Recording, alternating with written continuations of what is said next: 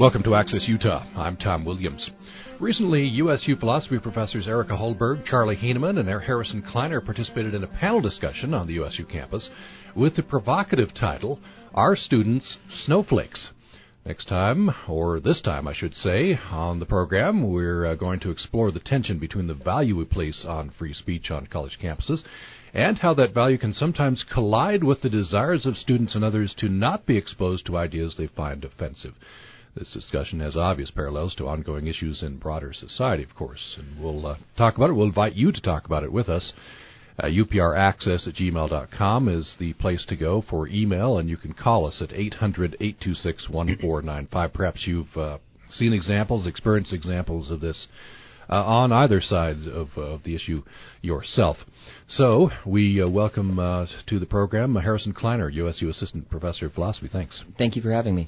Eric Holberg is USU Assistant Professor of Philosophy. Thanks. Hi. Thank you. And Charlie Huenemann is USU Professor of Philosophy. Thanks. Sure. You're welcome. So we have a group of philosophers. What's the collective noun? A conundrum. A conundrum of philosophers. A conundrum of philosophers with us. So I think a lot of us are familiar with this term. It's a snowflake. It's a term that's thrown by conservatives against liberals in broader society. And then there's become a discussion, which you participated in recently, about students. And perhaps this generation of students are snowflakes. So What definition are we using?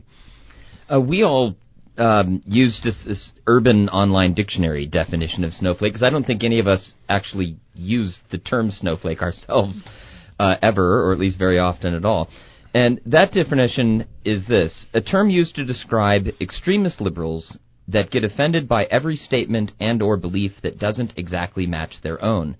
These individuals think they are just as unique as snowflakes when really their feelings are just as fragile. Mm-hmm. And, so that gets thrown around. So I wanted to give some examples, have you give some examples. And I think it was Harrison Kleiner pointed me to an article in The Atlantic from a couple of years ago called The Coddling of the American Mind by Greg Lukianoff and Jonathan Haidt. They say, I'll just quote part of this, something strange is happening at America's colleges and universities. A movement is arising, undirected and driven largely by students, to scrub campuses clean of words, ideas, and subjects that might cause discomfort or give offense. Last December, Jeannie Suk wrote in an online article for The New Yorker about law students asking her fellow professors at Harvard not to teach rape law, or in one case, even to use the word violate, as in that violates the law, lest it cause students distress. In February, Lara Kipnis, a professor at Northwestern University, wrote an essay in the Chronicle of Higher Education describing a new campus politics of sexual paranoia, and was then subjected to a long investigation after students who were offended by the article and by a tweet she'd sent filed Title IX complaints against her.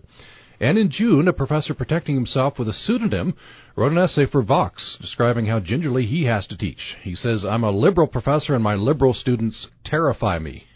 So, those are some pretty stark examples. Are you professors experiencing any of that?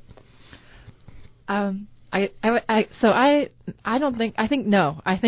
guess when I say in general, this seems to me that mostly evidence that students are snowflakes is anecdotal, and that it's not that I don't think it ever happens. I'm sure it does, but I in my experience, students are amazing in terms of their ability to be interested, to want to hear, to want to engage with views that differ from their own, and that they're very open-minded, actually. So I believe that the snowflake term is it's a kind of false slander used to generalize about college students today. Yeah, we should admit, we're three philosophy professors, so we might not be encountering as many students, right, as there are. Well, obviously we're not.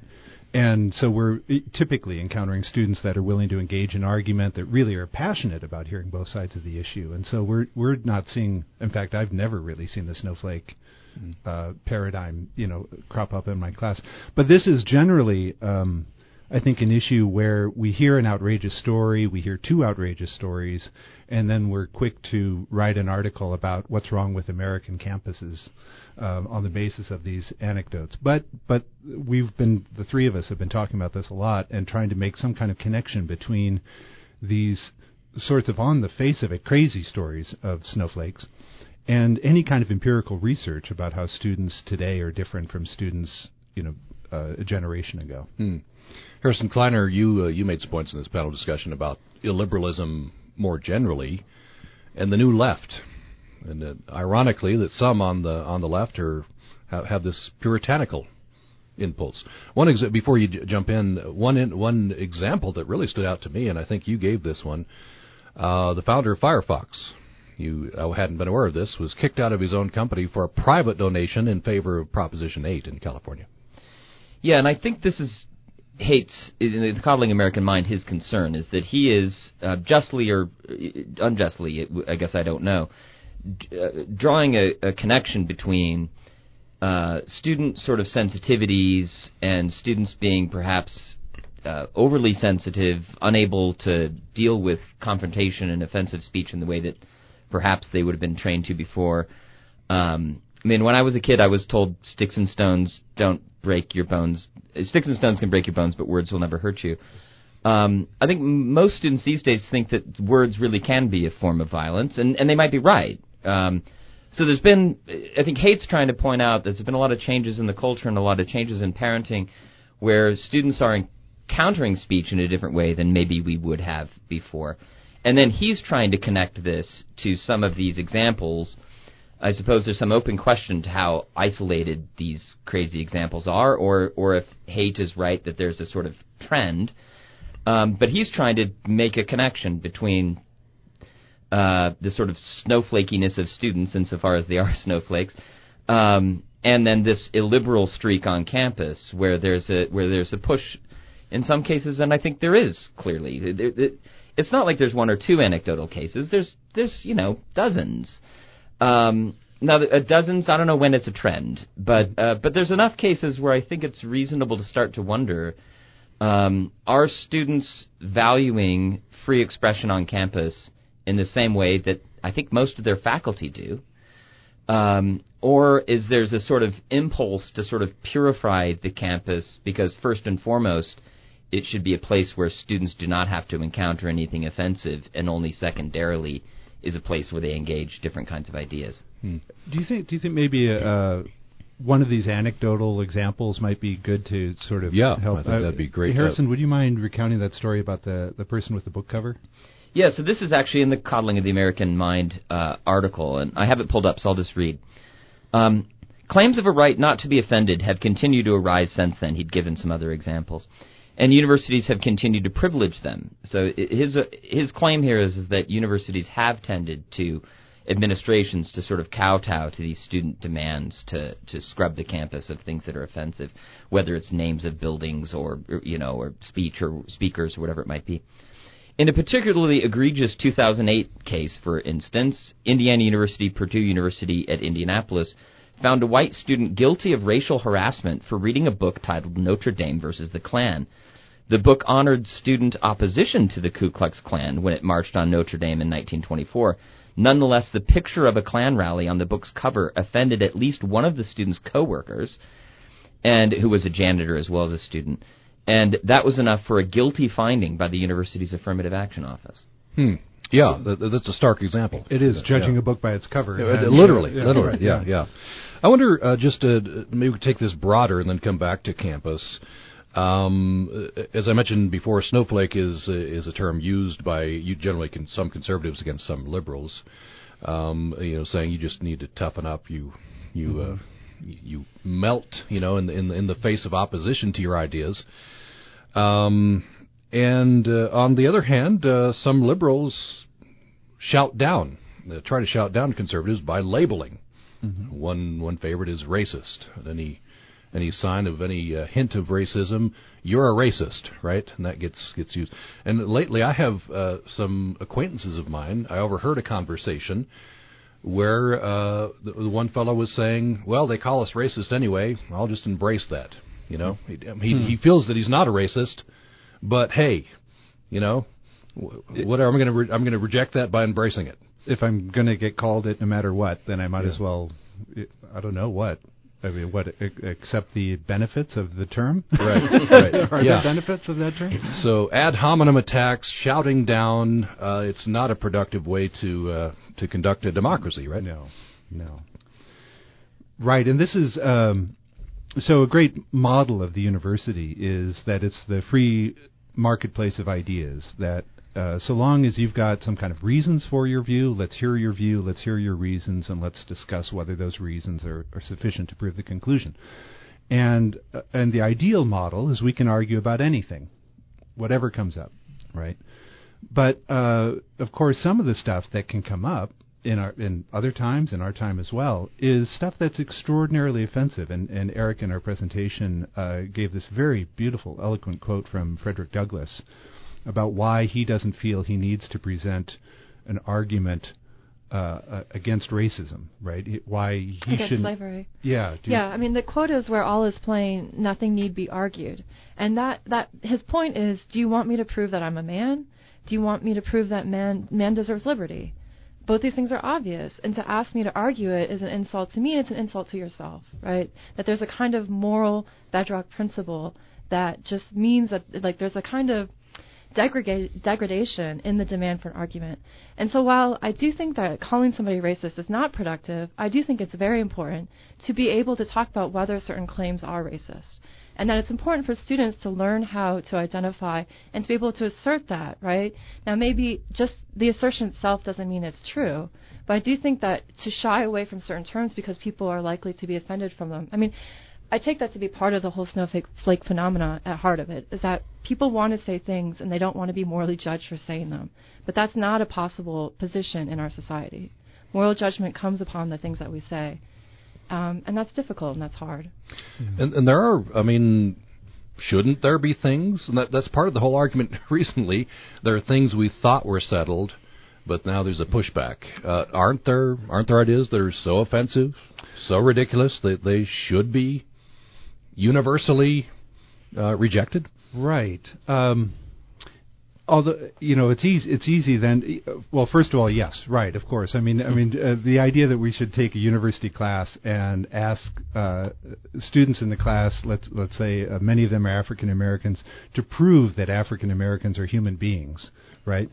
I mean, in a way, let's laud the conclusion. Yes, of course, we should all believe the conclusion, but to put somebody in a position where they have to feel that it's incumbent upon them to prove that they're a human being or a sufficiently rational human being is absurd and ridiculous. We've moved past that. We don't need to open up that again. Same thing with proving that women have equal abilities and so on. It just seems like that we've... That area in the marketplace of ideas can be shut down. We don't need to rehearse that. Of course, at the same time, how do you do that but also treat, like, the history of American culture, to treat the arguments of racists and slavists and so on? If you want to have an accurate understanding of history, you've got to get into why they held the views that they held, right? Mm-hmm. And it takes, I think, an extraordinary degree of sensitivity to be able to present the arguments in such a way that students themselves feel the grip of them, feel that this is a rational person, although poorly informed, could believe this conclusion, but without feeling personally threatened by them. Mm. I mean, there are high stakes in the classroom, which is exactly as it should be, I would say. If it's a genuine education, it should be difficult both to teach and to learn. Let's take a break. When we come back, I want to dive into this, if I can find it here. I think you brought this up, Harrison Kleiner, and I'm not sure if this is John Stuart Mill, civilization is people locked together in argument? No, that was a line from Father John Courtney Murray in a book called Behold These Truths. And barbarianism is when we're not engaged with the other side, which troublingly may describe the United States of America right now. Mm-hmm. But I want to talk about that, and I want to get into a case study.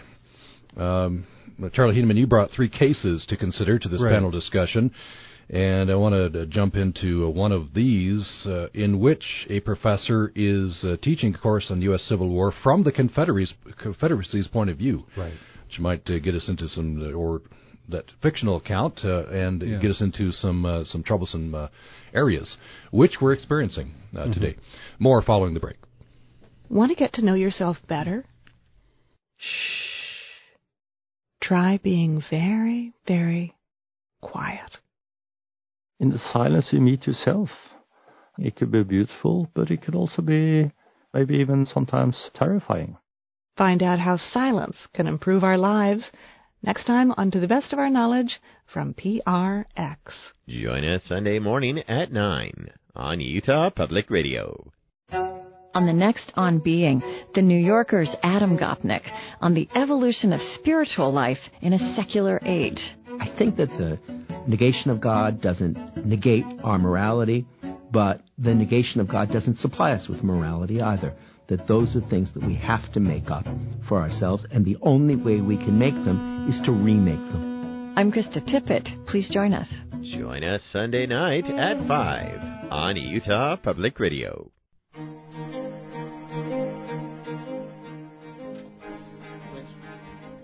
Thanks for listening to Access Utah. I'm Tom Williams, and I have three philosophy professors with me. A conundrum of philosophers, as Charlie Huenemann tells me. That's the collective noun. Harrison Kleiner, USU Assistant Professor of Philosophy. Erica Holberg, USU Assistant Professor of Philosophy. And Charlie Huenemann, USU Professor of Philosophy. They were recently involved in a panel discussion with the provocative title, Are Students Snowflakes? And we're talking about the tension between the value we place on free speech on college campuses and how that value can sometimes collide with the desires of students and others to not be exposed to ideas they find offensive.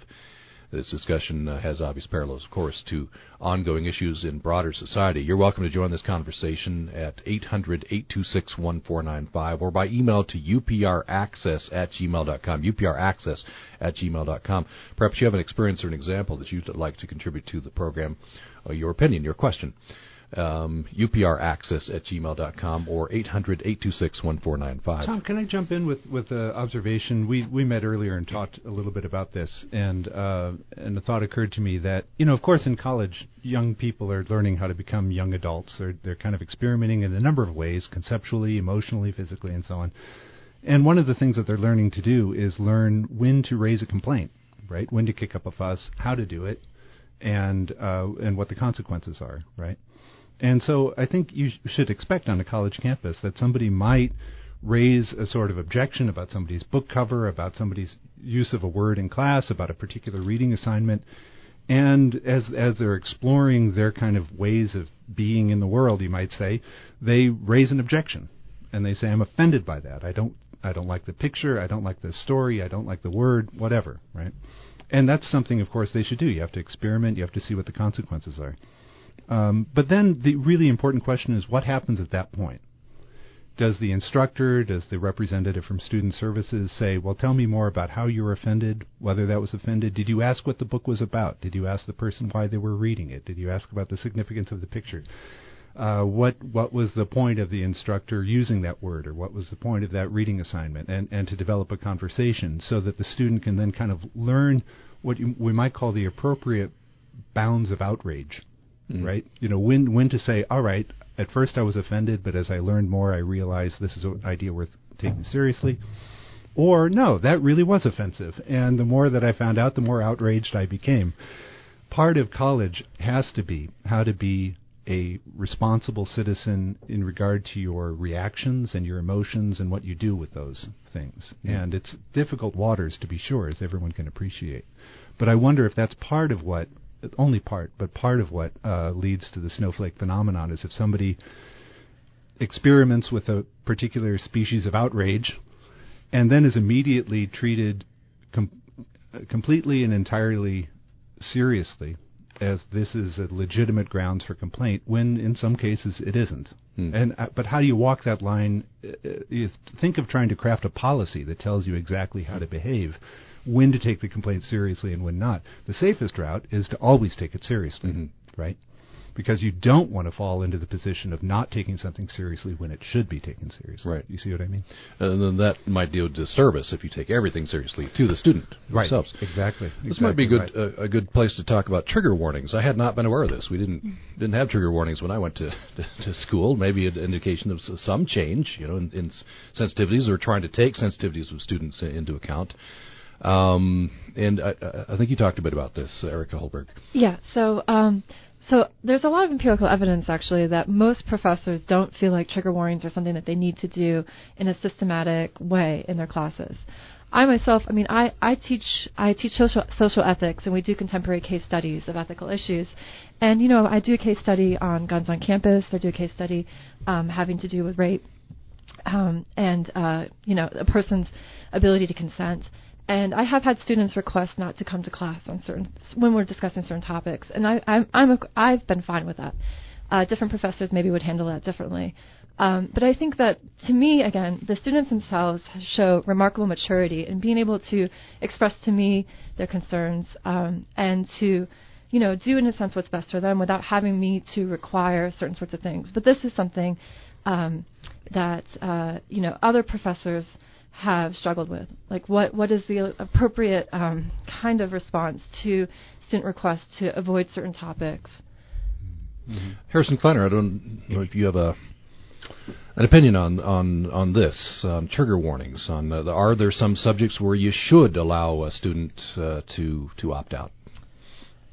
I think every case is a little different, so I'm a little hesitant to make some sort of sweeping sort of claim about how things should always be done, because I think I can imagine cases where it's just not fair to the student to put them in a position to have to confront something that maybe might have something to do with the immediacy from an event that the student has suffered, or it might be various factors that I think a prudent professor would take into account when considering something like this. But so I guess I want to sort of back away from anything all that concrete. I'm a philosopher, and maybe say something more general. I guess I will raise a concern about trigger warnings for the sake of having a sort of different point of view on the table here.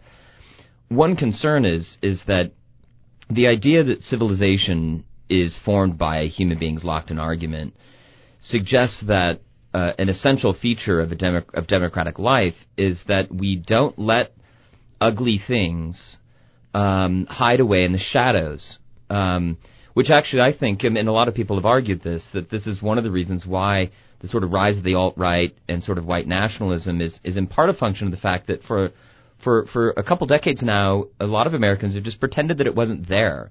They just sort of ignored it and sort of like let it fester in the shadows. It wasn't gone. It persisted the whole time. A lot of us sort of like to think that it was gone, but it wasn't. And now it's sort of back, although it was never gone, right? And it's a bit more sort of resurgent, right? And so some people have suggested, look, you really got to shine a light on difficult things. You've really got to shine a light on uncomfortable things. You have to and it might even not even be beneficial for the student overall. Again, I want to leave room for sort of prudential judgment about particular cases, but it might even be useful for the student to be totally protected from things that make them anxious, from things that make them feel offended. A certain amount of resilience is built up by having to confront things that make us anxious and fearful or offended. Mill's sort of idea that a big part of sort of the pursuit of truth means encountering passionate defenses of positions that we reject. And it not only helps us understand other points of view, it actually clarifies our own point of view, that if you only know one side of the argument, you don't really know why you believe what you believe. And so I guess generally I'm a little concerned about safe spaces in that I think they probably don't actually serve the students very well overall. Again, I can imagine cases where, all right, you just endured something a week ago and let's not have you have to confront this right away. Let's give you some time to adjust. But I do think there's a legitimate objection to be raised generally to trigger warnings and safe spacing the campus, because it seems to undermine part of sort of the idea of a university and what the university, and even the idea of civilization, right? If we define civilization as human beings locked together in argument, just shouting other people down is a sort of barbaric, anti-intellectual exercise. I wonder, just expanding this, if a growing number of Americans are snowflakes. By that definition, we segregating ourselves into safe spaces. Only watch Fox News. Only watch MSNBC. By that definition, civilizations, people locked together in argument. We're going the opposite direction, aren't we? So I just want to say that I think that I agree with everything that Harrison just said, but I do think that the term snowflake itself is used in what he just described as a barbaric, illiberal way. Like, I think that snowflake is used as a way of trying to prevent certain sorts of speech that you disagree with, and trying to promote certain sorts of speech that you take to be on your side or on your team. Mm. So I do think that snowflake, the term itself, because it's a kind of character slander, a kind of claim that the person that you're criticizing as a snowflake doesn't have the courage of their convictions to actually meet you in honest argument, that this itself is often put to illiberal uses. Mm. So it's a label that's thrown around to... Well, maybe give the example in Wisconsin. That might be helpful. Well, so the state legislature, not the Senate, but the House, passed a bill saying that students who protest could be suspended and eventually expelled. And in fact, the Board of Trustees there approved. I think 16 out of 18 voted for it. That I think it's if you protest in a disruptive way, which was left unspecified, that the second time it was a suspension and the third time you'd be expelled from the university. Wow. And, protest seems to me a very good example of just the thing that Charlie was talking about, this kind of experimentation and figuring out what to argue for, what to argue against, and a kind of first foray as a young person trying to, institute justice in the world around us. I mean, that's the kind of people we want to be growing good moral agents, good civic-minded, engaged adults. And... I think this is because of the way that what counted as a violation of, what counts as disruptive was left unspecified, that there's a kind of danger in this sort of attack. The difficulty, though, it seems to me is this. So I agree with that. The problem is how do we... I do think there is such a thing as a disruptive protest that the administration ought to shut down. And I think it was Charles Murray, was it Dartmouth, where... Middlebury, excuse me, where he tried to speak, and this is sort of very disruptive. I mean, I think by any measure a disruptive protest, shouting him down. He wasn't even able to speak. And then, of course, it sort of escalated as they tried to basically hustle him off campus. And, of course, he had been invited to the campus by a faculty member at Middlebury who profoundly disagreed with his point of view and brought him onto campus in order to engage in a sort of argument, right, and to try to show that he was wrong. So then she sort of hustled him off campus, but a mob, I think it's fair to describe, a sort of mob of sort of angry students who had not well learned the limits of outrage and how to express it, attacked them. She went to the hospital with like a neck injury or something like this as they tried to hustle him off campus. So the difficult thing is in part, there's sort of some wisdom in, I don't think it's illiberal to say, we're going to prevent some kinds of speech on campus, right? I mean, I don't know if really anybody who thinks it's just no holds barred, anyone can say anything they want, or you can be just as disruptive if you want at an event. How to articulate policies, though, I think Charlie raised a very good point that they can deal with the nuances and the fine grain of each different situation is very, very difficult. Yeah. Yeah, the Charles Murray case is very interesting because he's... infamous for, infamous for a book called The Bell Curve, in which he looks at racial differences in performances on IQ tests and ACTs and SATs and so on.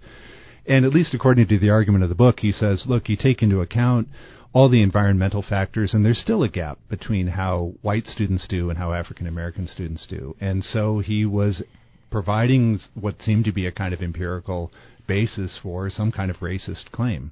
So that's the kind of thing that should put any academic in a kind of difficult, queasy position, right?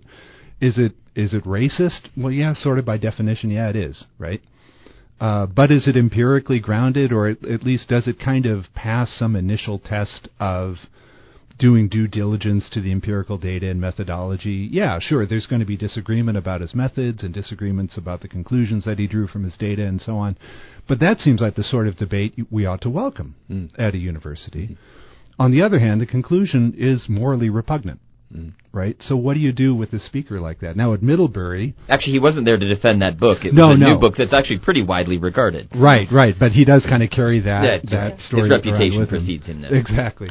At Middlebury, he faced that mob response. Shortly after that, he went to speak at Columbia and... Columbia University in New York, and it was completely uneventful. He talked, people disagreed, there was another talk in disagreement with him, everybody went home having had a rich intellectual conversation, right? Mm-hmm. Now, we might say, just on the surface of it, Columbia did it right, Middlebury did it wrong, right? Mm-hmm. On the other hand, I mean, put yourself in the position of an African-American student at Middlebury who is... listening to the speaker who is attempting, well, who is, let's say, infamous for having tried to provide empirical basis for a racist claim, and to take that view seriously and to respect that speaker who, in a certain sense, and this is overblown, but there's some sense of truth in this, in a certain sense, this speaker was denying that student's very humanity. Well, or at least compromising it in some degree. What is the appropriate response when you have an authoritative figure, a scholar, who is presenting to you personally a morally repugnant conclusion? Do you just argue back, or do you stand up and shout? No. I think that shouting is wrong because of the way that it shuts down the other person's speech. But I do think that arguing is not quite the right answer either. I think that there should be ways of conveying our disrespect, and I think there are ways of doing that, ways to show that we disagree and that we think that what this person is arguing is not just wrong, but actually morally wrong. Out of bounds. Yeah, but without that having to involve this kind of shouting over, because I do think that that's a kind of a bridge too far. What kinds of ways would you find? Because shouting is, I can see, it's cathartic. It's meeting the violence of the idea that you oppose in an equally violent form without resorting to actual violence. If we rule out shouting, then what? So I think, though, that part of what's right about people who are responding in these very angry ways to views that they disagree with is that speech can be a form of violence. I think that, I don't know for sure, but it seems to me it can be. And actually, I think our recent example of sexual assault claims show that, you know, certain things that people say can be a form of violence. But I guess lots of students actually have taken to doing this, have turned their backs to the speaker. I think that's a good way of showing that you morally disagree with what the person's saying or what the person stands for. I just think signs of protest, ways of showing that, that it's important to show the way that you're unified and that you have a view that's in opposition to this person without, at that same time, robbing the person of their ability to speak and have their ideas heard. Mm-hmm. Harrison Kleiner, before, I think I heard you say that there might be some cases where not everyone has the right, quote-unquote, to speak officially on campus. Should I don't know if that was the correct characterization or no? I think that was me actually who said that. Okay, all right. Hey, go ahead. And I do think here I mean moral right. I don't like certain states. It is in fact the case that you do have a right to appear, I guess. But I do think that simply because you have idea doesn't mean that you should. The university is a platform. And I do think that we should honor and love our universities. And universities make choices all the time about who they want to promote, who they want to hold up as having ideas worthy of listening to. Mm-hmm. And that's why I do think it's okay to argue against universities hosting people that you feel have morally repugnant views. I think it's a perfectly fine thing. We don't want the university to be associated with this. So I do think it's okay to... and I don't think that's a denial of speech in general. It's not like there's no other ways for people to have their ideas heard, that the only way for my voice to count is if I can get the university to host an event of mine.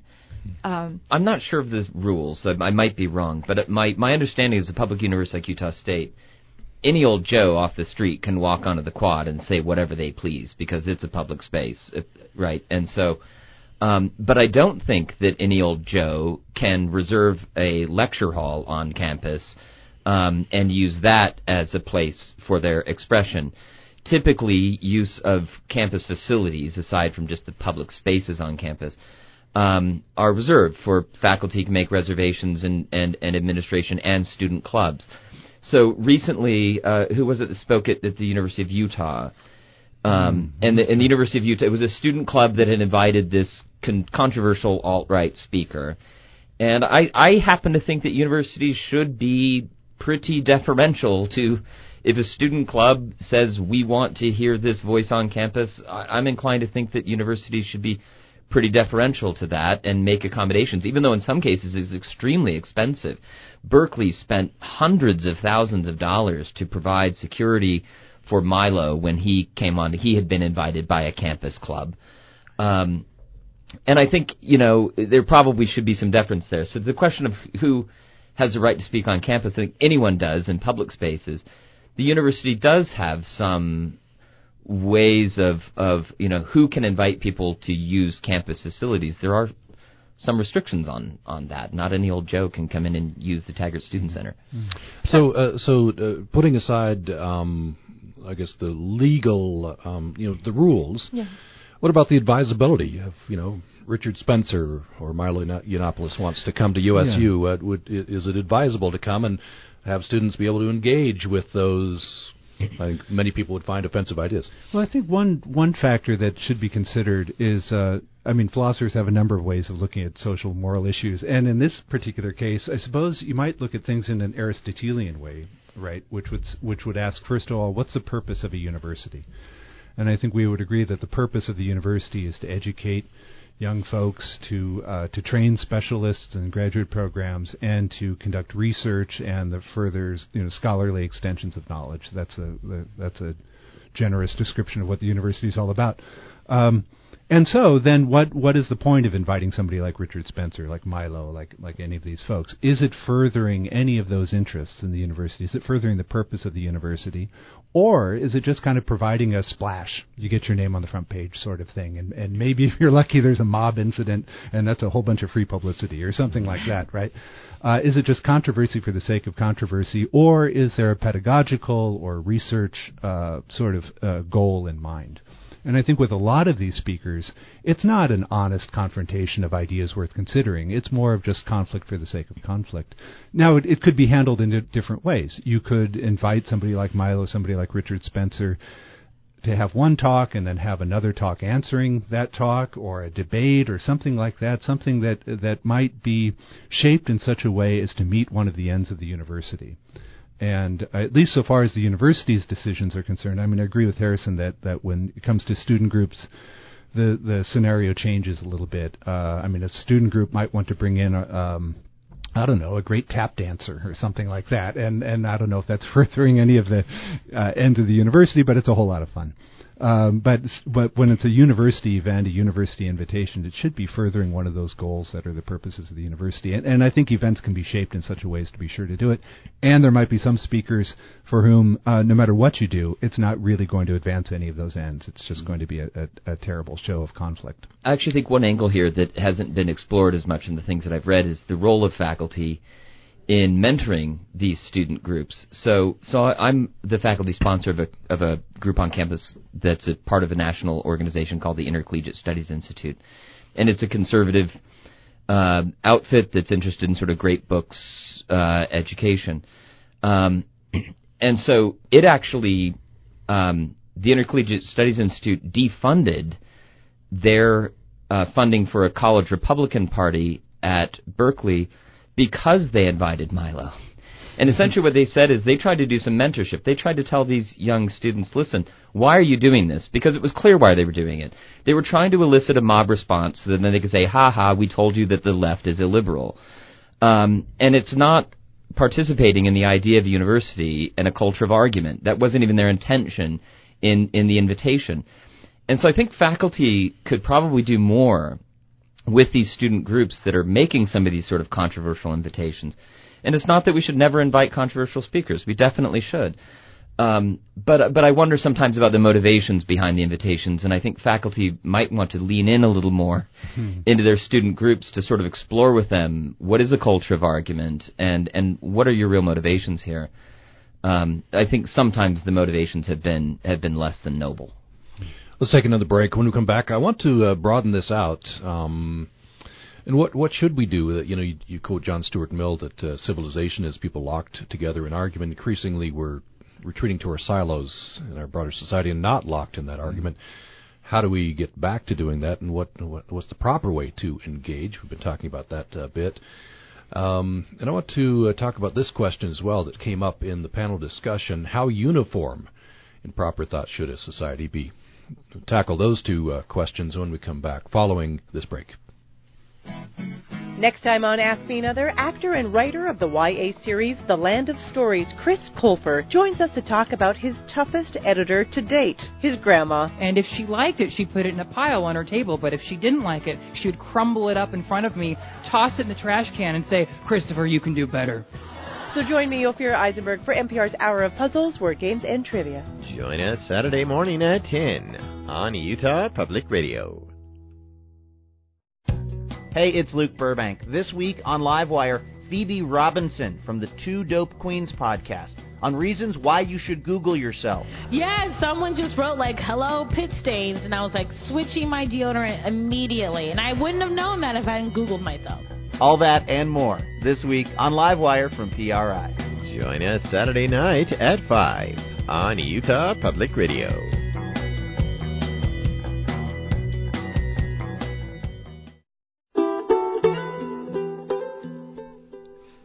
You're listening to Access Utah. We've reached our last segment with our panel, which is consisting of Erica Holberg and Harrison Kleiner. They're both USU assistant professors of philosophy at USU, and Charlie Huenemann, USU professor of philosophy.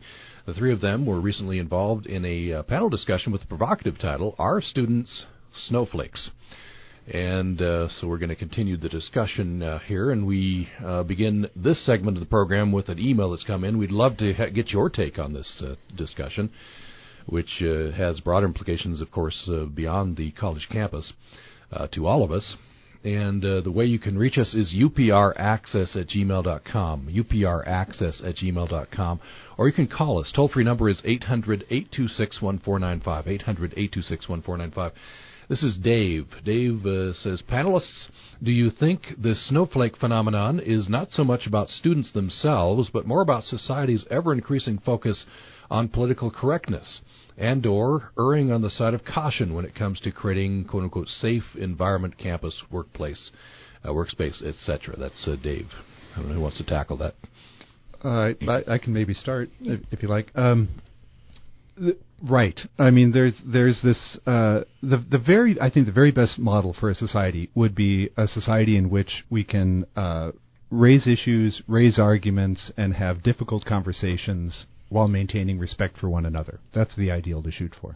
If you can't get that for whatever reason, you have to just sort of tolerate one another and get along with that difference and just not interfere with one another. And I think that political correctness generally, we could have another show on political correctness, I suppose, but I suppose it's generally opting for that second method of we're having a polite dinner together, let's not bring up politics, let's not bring up religion, let's not bring up any topical issues, pass the gravy, right? Mm-hmm. And so to avoid conflict by just not engaging in discussion. Well, the better ideal would be to have discussion that's substantive, that we can take seriously. But the problem is that, at least apart from universities, citizens don't get any training in how to have a conversation. I mean, right now we have politicians engaging in political debate with 140 characters or less, right? It's all tweeted. And you can't have a substantive discussion in that way. Or in news clips, their news clips are like 7 seconds long, 10 seconds long, something like that. You can't have a substantive debate that way. So, and TV shows rarely provide the kind of model for how to have a discussion. So we have this pervasive phenomenon of people not knowing how to disagree with one another. Mm. And so you have to kind of lean back to political correctness as the only way to avoid coming to blows. By the way, Twitter's up to 280 characters, so problem solved. Oh, there you go. Right, I take your point. I think I come down though in a different conclusion. I agree with everything Charlie said up until the last sentence. Part of my point in the panel discussion was in a highly contested moral and political environment, which is the case at the country at large. I think it's less the case on college campuses because I think college campuses are actually pretty homogenous morally and politically. But in a pluralistic society, you're going to have profound differences. And some of those differing opinions might be offensive to other members of the society. And then the question is, well, who gets to decide what's out of bounds and what's not out of bounds? I think a collection of people who have learned to disagree agreeably and have learned to have substantive, thoughtful conversations could probably come to some conclusions. It doesn't seem to me as a society we're capable of that at this point. And I think it's reasonable for some members of society and maybe even some students and faculty to not trust the power brokers on university campuses to be entirely fair to all points of view. Conservatives feel very much on the defensive in college campuses. So my impulse is to opt for more speech, even if that means more offense, rather than the politically correct option would be let's opt for less offense, which has a symptom of less speech. My impulse would be to opt for more speech, even if I don't celebrate the offense that people would have to endure. But it strikes me as a sort of necessary feature of a free society. Hmm. See, I just want to say in response to what Harrison just said, I think it would be a mistake for either a liberal or a conservative to think, I'm going to let somebody else decide for me what the correct boundaries are for speech. I don't think we should trust any authority figure to make that kind of basic moral judgment for us, right? That's something that we all are called upon and responsible for doing as citizens and as moral agents. So I don't think that we should in any sense abdicate our responsibility for doing that. Now, of course, we're going to disagree about how to draw those boundaries, what the right limits are for that. But this is why I think that I agree with Harrison that more speech is better, but that more speech should be started from something like what Charlie articulated as the ideal, which is like, let's figure out what we can agree upon together. I actually think that universities are not that much more homogenous or less homogenous than society at large. I think there are, in general, basic things that we agree about, right? For instance, like Nazis are bad, right? And like that's a starting point, right? Now, it's true. There's going to be some people who don't agree with that. But those people, we can say, well, that's like an unreasonable disagreement, right? That you're embracing an unreasonable position, and so we don't need to take that seriously, right? That we can make distinctions between what a reasonable person can reasonably disagree about and what reasonable people should reasonably agree about. The issue is, though, is that like a Richard Spencer type, right, who I'm not here promoting, to make absolutely clear, he doesn't say Nazism is good. He makes what appears, at least, to be a much more nuanced claim. He'll say something like, white European civilization has made an outsized contribution to the development of science and humanistic understanding and technology and what have you. And that's a far more nuanced claim than Nazism is good, and there's been books written about guns, germs, and steel, and books like this that come to account of why do some civilizations progress faster than others or have technologies faster than others and what have you. So it strikes me as a sort of area where there's sort of, questions, interesting questions to be asked and interesting questions to be explored. No, I suspect that Spencer is using that more nuanced claim as to sort of smuggle in simply ugly ideas, mm-hmm. right? But the problem is that my point is that the ugly ideas are capable of dressing themselves up in respectable language. That's a lot of what the sort of new alt-right white nationalist movement has done, right? They've sort of co-opted identity politics for the white, for whites, right? And so they're sort of using the sort of postmodern identity politics language that was long the sort of domain of the left, and have sort of co-opted it extremely effectively, worrisomely, but effectively. And so it just strikes me that it muddies the waters of clearly establishing what sorts of things are in bounds and out of bounds. It just makes it difficult. Let me pause this discussion right now. I want to get this email in before we close, and we only have about 5 minutes left. This is from Glenn in the Uinta Basin. A somewhat long email, but I think a good one. He says, this story may not be completely relevant to the conversation, but it was my watershed moment in college. One of my earliest college classes was U.S. History, 1877 to present. It began in the spring semester in January. We began immediately talking about Reconstruction. When February began, the professor very presciently switched to African American history due to Black History Month. Our first assignment, which I undertook very grudgingly, was to go to the library and listen to several Martin Luther King speeches. The first one was I Have Gone to the Mountain speech. It was presented in documentary form, so there was context, a lot of information included. The speech made me cry in the library. I'm not sure if anyone noticed, but it really moved me, permanently. I was raised in an ultra-Orthodox LDS household in eastern Utah. My family was also extremely right-wing. I held the view going into the library that if we're going to have Black History Month, we should also have White History Month. I walked out of the library with a completely different view. My professor was very good at getting into his students' faces, so to speak, and challenging their closely held beliefs. He could say very provocative things like Mormons have 10 kids and vote Republican, or why should working people vote Republican against their own best interests? Yet he was able to earn my respect and make me desire to look into things for myself, to question my long-held conventional wisdoms. In other words, he was very successful at teaching and debating.